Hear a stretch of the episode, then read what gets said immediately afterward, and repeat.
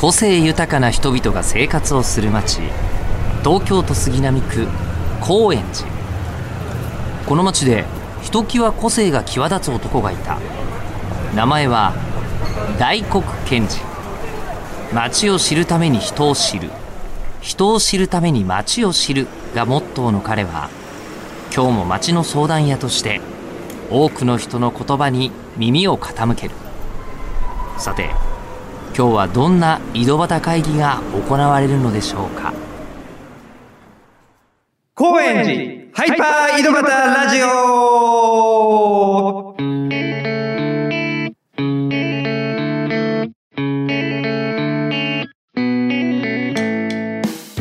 どうも皆さんこんにちは。町の相談屋大黒賢治です、えー東京高円寺に住む人々を通して町の魅力を伝えているこの番組。今回が16人目のゲストになります、えー今日お話を伺うのは東日本国際大学経済経営学部経済経営学科教授の浅井義彦さんです、えー専門が、えー元 JAXA ですね。の宇宙研究員で、えー宇宙と科学の、うん、専門家というふうに僕はあの認識している。で同時に、えー街に今収録している場所もそうなんですけどもギャラリーとか、えーアートカフェ、アトリエなんかを用意して、えーアーティストインレジデンスなんかもあの取り組んでるアートと宇宙に、えー宇宙が軸でアートに、えーこうすごく関心とあの広い活動領域を広く持ってる方で、えー、と去年一昨年もうちょっと前かな一昨年ぐらいかなにあの出会って、えーもう僕はね JAXA の方とかもあの近くにいたみたいな感じで興奮だったんですけども話せば話すほどあの共鳴の深度が高くてあの本当にねなんかいろんなことをお伝えしたり僕が相談してる相手でもあります、えーそんな浅井さん、えー今回ついにねその宇宙人とはあの何でしょうとか宇宙とは何かっていうあのリアルにあの専門の人に聞けることにそういう展開になっていくかなと思いますので、えー楽しみに最後までお付き合いください。それではこの後東日本国際大学浅井義彦教授の登場です。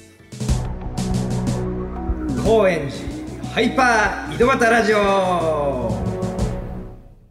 高円寺ハイパー井戸端ラジオ今回のゲストは、えー元 JAXA の研究員で東日本国際大学の教授浅井義彦さんですよろしくお願いしますあ、よろしくお願いします。えーと、まあ、このように、あの、肩書きというか、うんえー紹介させていただいたんですけども、はい。えーまあ実際その JAXA、えー宇宙科学研究所が JAXA ですね。のそうですね。はい。えー共同研究員。うんこれは、やっぱ僕としてはまずこれを聞きたいというか、どういう研究をしてらっしゃったのかうなるほどうんうん。えっ、とですね、まあ、JAXA っていうのは、あの、宇宙関係の開発機関ですね。現在の。えー、もともとですね、あの、航空関係をやっていた研究機関と、それから、あの、実用衛星をやっていた研究機関、えーこれが NASA だっていうところですね。結構有名で、今 H2 ロケットなんかやってますけど、うんあと有人宇宙飛行士の。もう一つが宇宙科学研究所といってですね、これはあの、まあ、研究とか科学探査専門のところで、その、まあ、もともとは、えペンシルロケットの研究をしていた。ペンシルロケットというところ、細長いペンそうですね。ペンシル型ペンシル型ロのはいうんなんか、水波でも実験したし、うんうん原っぱ公園ですか、えーそこにあの、なんか記念碑があったりしますけど、そういうペンシルロケットの研究から始まった固体ロケットの流れが、あの、宇宙科学研究所です。で、ちょっとこのこの前に話題になった、あの、はやぶさですね。ああいった、あの、探査とか研究が中心になっている、あの、衛星とか、探査機とか、そういったものが宇宙科学研究所っていうところをやっていて、もともとは東大の研究所だったんですね。うん。でも一つの大学だけでは、とてもその宇宙開発できないんで、うん。まあ国の直轄の文科省、当時文部省の直轄の研究所になって、で、えーナスダの方は、うーんと、科学技術庁、昔の、の、あの、研究機関、開発機関、もしくはまあ実用衛星の機関。はい。それを全部ひっくるめて、あー。えー三つが一緒になって JAXA になったんですね。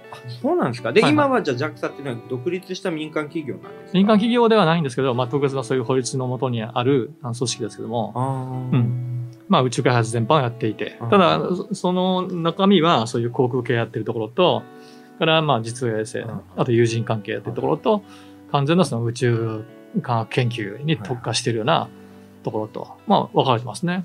で、その中で浅井さんはどんなことをさ,、されてたんでもともとですね、その、その中で言うと、宇宙科学研究所というところの、えー先生方いらっしゃるんですね。そこは、あの、えー部長とか課長じゃなくて、あの教授だったり助教授だったりするんですね。もともとその研究所なんで、はいはいはい。大学の。えそこのあの、まあ、えー西村利光という教授がいらっしゃいまして、その方と私は外部で共同研究をししていました。あーええだから彼が宇宙圏の研究者。私は大学のあの教員で、で、共同研究員と、二人で共同研究をしてたっていう。なるほど。はい。で、その中身が何かっていうと、あの、はやぶさっていうのは、あの、えー実は光学試験衛星の3号機でね、ミューゼス C っていう開発コードだったんですけど、うんそのミューゼス A っていう、初号機 A ですね。そうです。はいはやぶさが3号機の試験機、えーその光学試験の初号機が、えーミューゼス A。はいその軌道計算のシステムを作ってたんです。軌道計算のシステム作ってたんですか？そうそうへーで今どこ飛んでますよと。で、今どこ飛んでるから、じゃあ次にね、あの、じゃあ明日、明後日は、どっち飛んでるはずだから、はいはいでっかいあのアンテナをね、えー何時何分何秒にどっち向けなさいと。でそっち向けて、ちゃんとそこにいれば通信ができますと。あで通信ができるとデータが取れますから、はい。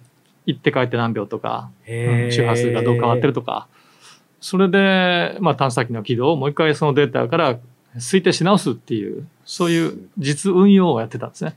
あの、理論値で出した、その、えー軌道軌道を、えー実際通信できる向きにつつけたときに通信できるわけじゃないですか。そうそう。れって一番その宇宙の理論を実感できるできますね。場所にいると思うんですけど、ね。実感それでもできるんですか？要は目視できないものをどうやって実感するんだろうなっていうのが。はいはい。できますね。やっぱでも僕らのみたいなよりも最前線で実感できるところにいいたってことだと思うんで。そうですね。ええなんか言い方はどうかわからないけれども、あの、目で見てるっていうのは結局電磁波の一部分で見てるわけですよね。まあ、そう言われてもって感じはあるんですけど、ね。そうか。う ん同じ光,、りますはい光のね、はいあの、ある部分で見て少し、あの、波長域は違うけども、はいやはり電磁波で通信してる。そういう意味では、その、見えてるわけですよ。うんちえ、光線ではないってことです、ね。うん、ではないけど、もっと波長はい長い、電波領域だけども、もっと大きなね、電波望遠鏡とか、あの、そういう、まあ、望遠鏡だったら見るばっかりですけど、通信もしますから、こちら発信もしますので、60メーター級の、あの、そういう電波望遠鏡と言われているもので、見てるわけですね。はい。実際そこに見えるわけですよ。まあ、簡単にも言いませんけど、ノイズの中から、あの、拾い出すというか、うんうん。うん。だから、計算合ってなかったら、あの、多いって言っても、はいって言ってくれませんから、はい。うんそのまままたデータ取れないんで、はいどっか行っちゃうわけですよね。だから、それはまあ、ちゃんと合ってれば捕まるし、通信もできるし、その先もまた予測できるし、繋がっていくわけですよね。それは実感できますよね。で、からげ現在は、えー教授。で、えっと、今僕も、あえー台本を読み上げていて、はい初めてちゃんと認識したんですけど、経あ済学部経営学部学科。の教授をされている。はいはい。ここについてもちょっと具体的にどんなことを教えてらっしゃるかっていうのをあのお伺いしたい。簡単に言えばプログラミングとか、はい。うん結局あの、今お話ししたような、まあ、宇宙の計算しますよと言っても、え電卓でできませんから、はいはいはい。えコンピューター上にシステムを組むわけですね。はい。えーということは、あの、システム開発とか、ええうんプログラミングの力が最低限必要なんで、はいその入り口部分っていうのは、それがまあ銀行のシステムだろうと、え JR のシステムだろうとええ一緒なんですよね。ええええうんそういう、まあ、情報処理の基本的な話、はい。え特にコンピューターを使うどうあまあ、基本的な話とか、はいはいはい。まあ、さらに基本的な話すると、ええそもそも情報処理って何っていうような話をしますね。はあ、そっち系なんですね。で、大学は福島に。そうですね。あえーあの、うんはい。えーまあ、今日現在の話ですけどね。ええ私が言ってるっていうのもね。はいこれから先どうなるかわからない状況です今けど。日現在のところで。はいええあの、言ってはいないですね。はいあの、やっぱりこういう状況なので、ええーオンラインで、オンラインの授業に、去年の春からはじゃあオンラインで。そうですね。ほぼオンラインですね。で、えっ、と、はいまあそういったことをされていると同時にまた別の、えー顔というか活動として、はいえー杉並サイエンスフェスタっていうのを、うんうんうん。えー杉並区うん。の、えー企画として一緒に、えー実行委員長として務めながら、えー動かしているということ、で、えーそれがきっかけで僕とも多分、えっ、と、大元はそう、そうですね。それがまあ、大元はそうですね。うん。あの、大学だったり JAXA じゃなくって、はいはいこっち側の杉並区の活動の中で。うんで、えー、改めて、この杉並サイエンスフェスタ。うんこれはどういった経緯で、うんどういった活動をされてるのかっていうのをお伺いしたいです。はい。えー、まあもう昨日のことは覚えてないぐらいの感じなんで、あの、なかなか歴史的な話きっちりできないんですけども、えー杉並区にはですね、荻窪の北の方に科学館っていうのが、まあ、素晴らしい施設があったんですね。昔、ええええ。で、それはまあ閉館しまして、ええ。で、あの、そうは言っても、まあ科学教育非常に重要ですし、例えば学校教育の補完機能としても、あの、非常に重要な役割を果たしてたんですね。うん。で、実は今度あの、高円寺の北口にですね、うん。ザ・高円寺の裏側のところ、杉市小学校、うん。その跡地が、えー複合施設ではあるけども、科学の拠点にもなるんですよ。うん。でまあ、そういういろんなあの、まあ、状況があった中でですね、えー区内でその科学系のイベントとかですね、いろんなあのワークショップであったり、なんか活動されている方々がいらっしゃるわけですね。で、企業でもそういう科学教育とか、自分の会社のものを科学的にどういうふうにアピールしていこうかとか、いろんな方いらっしゃるんで、そういう方々のネットワークを作ろうと。で、何かあの、実際に例えば器ができても、その器だけでしょうがないんで、実際にそれを動かしていくような、そういうネットワークがどうしても必要だろうとうんいうこともあってですね、えーじゃあその具体的な、えー演習問題みたいなもんですよね。うんみんなで解決するような問題として、課題として、えーサイエンスフェスタっていうお祭りやりましょうと、うんうんいうことになったんですね。つまりその科学の拠点に向けての企画として。そうですね。一つは科学の拠点っていうのが、まあ、どっかにそういうのがありました。たうんだそれは全面に出すのはなかなか難しいところもあって、うん。うん初めから科学の拠点のためなんだという話ではなくてね。うんうんう。うん内容的にはどんなことをされてきたんでしょうか？えーこれはね、いろんな方がいらっしゃって、それこそもう虫が大好きでね、その昆虫博士みたいな方もいらっしゃるし、ええ鳥大好きみたいな人、えあとは高等学校でその理科だの、な理科でも物理だったり生物だったり、いろいろいらっしゃいますので、そういう各まあ専門領域のことをやってらっしゃる。あとは商店街で八百屋さんやってるとかですね、えはいはい。えー本が大好きで、まあ、そのサイエンス系の好きだ。いろんな方いらっしゃいますね。はい。うんそんな人たちが先生としてやってくるということなんですか？えー基本的にはあのサイエンスフェスタっていうのはあのいろんな実験だったり、えー簡単なワークショップだったりそういったものを各チームが用意して。うん、そこにあの、まあ、基本的には子供が多いですね。お子さんたちとか、うん。それぞれそのサイエンスに関係する人たちがそれぞれの専門領域で、まあ、イベントを同時期に作ってブースがあってねブースがあってまあ、今回はちょっとねあの全部オンラインでやるんですよ。今回というのは？えー今度3月7日にあるんですけども、今ちょうどこんな状況ですから、2021年今年の3月7 7日日に。次の開催。うん7日にあります。はい。はい。えーただし、それはあの全面オンラインでやります。オンラインで。えー以前ね、あの、杉並警察の鑑識の方がね、ええ。いらしていただいて、ええ。どうやって指紋を飛んだみたいな、ああ、それもサイエンス。サイエンスですね。うん。指紋という証拠からどうやってその犯行をね、特定するのかっていうのは、ええ。科学的な、論理的なね、うん考え方が基礎にあるわけですから。うん。その遊びに来る人は誰でもいいんですか？そうですね。うん。えっと、オンラインになる前も、えっと、もうえっとね。細かいところではね、あんまりあの、小さいお子さんの場合には保護者の方が一緒にということが確かありますけども、うん基本的に。は大国さんでも OK です。なるほど。はいで、3月7日の日以前に、えー事前にあの動画をいくつか収録して、で、YouTube でですね、流すとか、あとは当日にも1日、えーライブでいろんな番組をやろうと。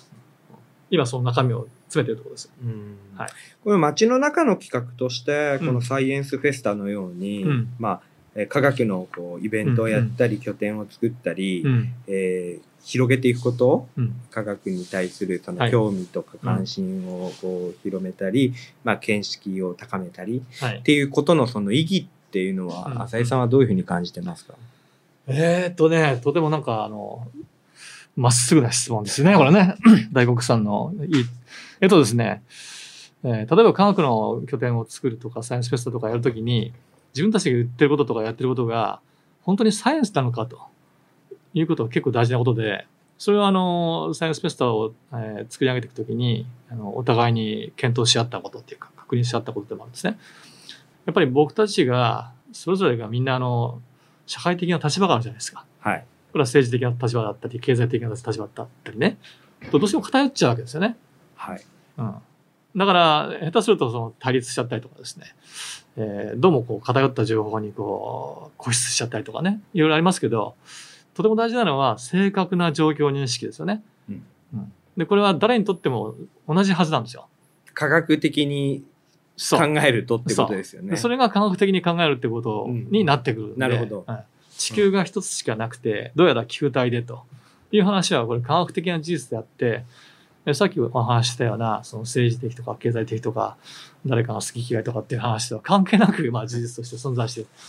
それはサイエンスなわけで、で、そういったことをあのしっかりとお互いに共有するっていうのがすごく大事で、あだから、それこそ変な商品作っちゃわないとかね、はいはい怪我させちゃわないとか、そういうとこからもそうですし、ーなるほどね。あのうん防災だろうがね。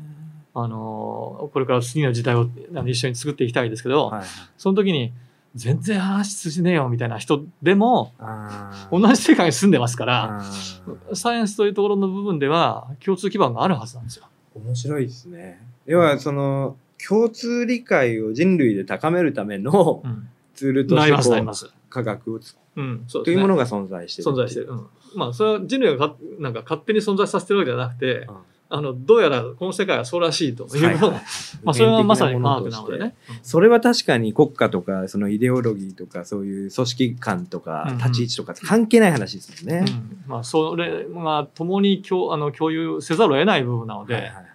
なるほどね。まあ、そこが価値があると思いますね。いやーなんか科学に対してすごくリアリスティックな、なんかこうはい話を聞けたかなっていう感じが、えまあ触りだと思いますけど、すごく革新の部分が聞けたような気がします。はい。ということでね、もうためになる話を。いやいや、はい、ありがとうございます。やありがとうございます。あの、まだまだこういった話も続けたいのですが、えー、ポッドキャストとしてはそろそろお時間になります。えー、また来週公開の次回分にも、えっ、と、引き続き、えまた別の質問も含めて、えお伺いしていきます。えー本日のゲストは、元 JAXA 共同研究員で、え東日本国際大学教授、浅井義彦さんでした。ありがとうございました。ありがとうございました。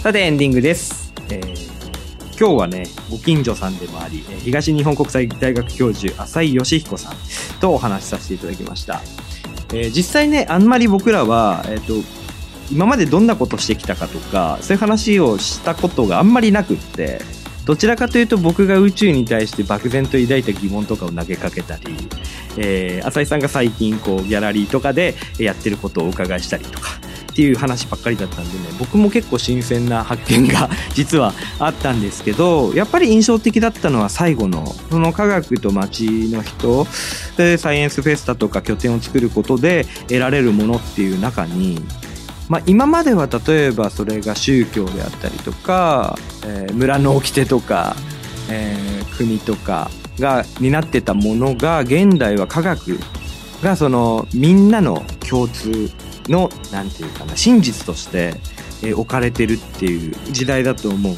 それをもっと深く知るっていうことは、えーまあなんつうのかな同じ土俵に立つじゃないですけどね。なんかそういう部分でいいんだっていう話がなるほどなっていうことがそれがまあ知識の価値だと思うしうんなんかみんなで一緒にやっていく上での前提としての科学っていう一番最先端でよくわからないことをやってるものじゃなくて一番基本的なところにあるっていうふうにも捉えられるのかなと思う。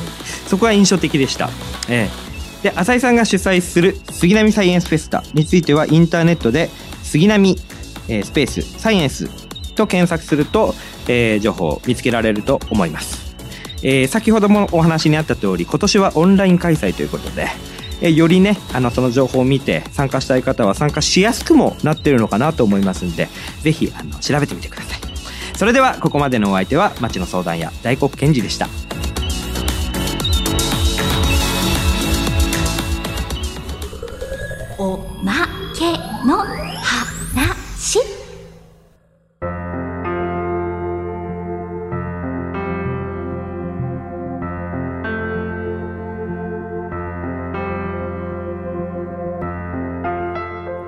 というわけで、いつものこのおまけの話ですね。一周目の。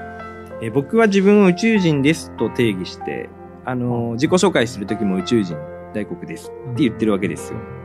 で、まあ、多分20年前ぐらいだと、あの、不思議ちゃんキャラみたいな、宇宙人ピオみたいな感じだと思うんですけど、僕はまあ真剣に宇宙人ですよって言ってて、結構その高円寺の中だと受け入れられることが多いので、えっ、と、その真意が何かを説明する前にまずそういうふうに言ってみるっていうのを、このポッドキャストの中でも高円寺の宇宙人意識をリサーチしてきたわけです。で、そんな中で、まあ、真打ち登場みたいな話だと思うんですけど、高円寺の街の中で。さて、浅井さん、宇宙について、どう思われてますか？すいません、いつもよりだいぶ前提が長くなっちゃったんですけど。いやいやいや、はい、宇宙についてどう思いますか？だいぶなんか式や、そうですね。えー宇宙についてって言ったときに、えー実はおそらくあの私が思っているのは、えここは宇宙だというふうに思ってるんですよ。うん皆さんそのここが地球の表面であってね、宇宙の中では惑星のその表面に張り付いてるっていうすごい特殊な場所にいるんですけど、そうは思ってない。ここが普通だと思ってるの？この 1, 1G のさ、重力環境がね。はい、うんだけど、宇宙の環境ってのは、あの、地球の表面以外はほとんどなんでね。はい。うん。だから実は特殊なところにいるっていう意識が、えー皆さんは持ってないのね。でも、私はどどちらかというと、当然宇宙人だし、はい。宇宙にいる生命体の一人だし、はいだからここはちょっと変わった場所にいるなといつも思ってます。えうんで、あの、星が見えたりとかね、あの、夜になると、宇宙が見えてるわけですよ、目えの前に。はい。で、宇宙がそもそも見えてるんで、これどうなってんだろうっていうことで、その宇宙探査とか、えーまあ最終的にはさっきお話ししたような、その宇宙開発、それも探査機飛ばすっていうようなことに関わることができたんですけども、で、太陽系探査やってみて、あの、一番あの、最終的に疑問に思ったのが、えあの、太陽系の地球とか火星とかいろんな惑星の動きっていうのは、どうも推定できるんですね。えはい。しっかり推定できる。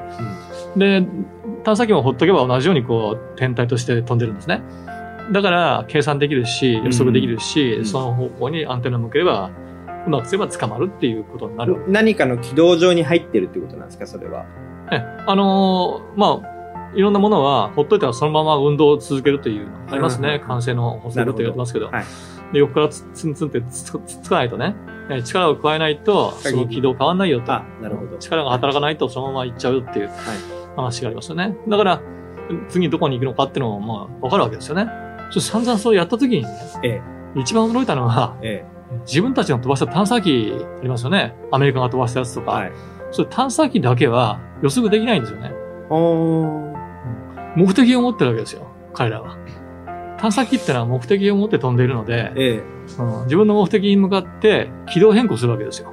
なるほど。ジェット吹いてあっち行こうとか、はいはい、はい。ちょっと目的と少し違うから軌道変更しよう。はいそんな天体ありますかね？要は、自然の摂理じゃない動きをしてるっていう感じですよね。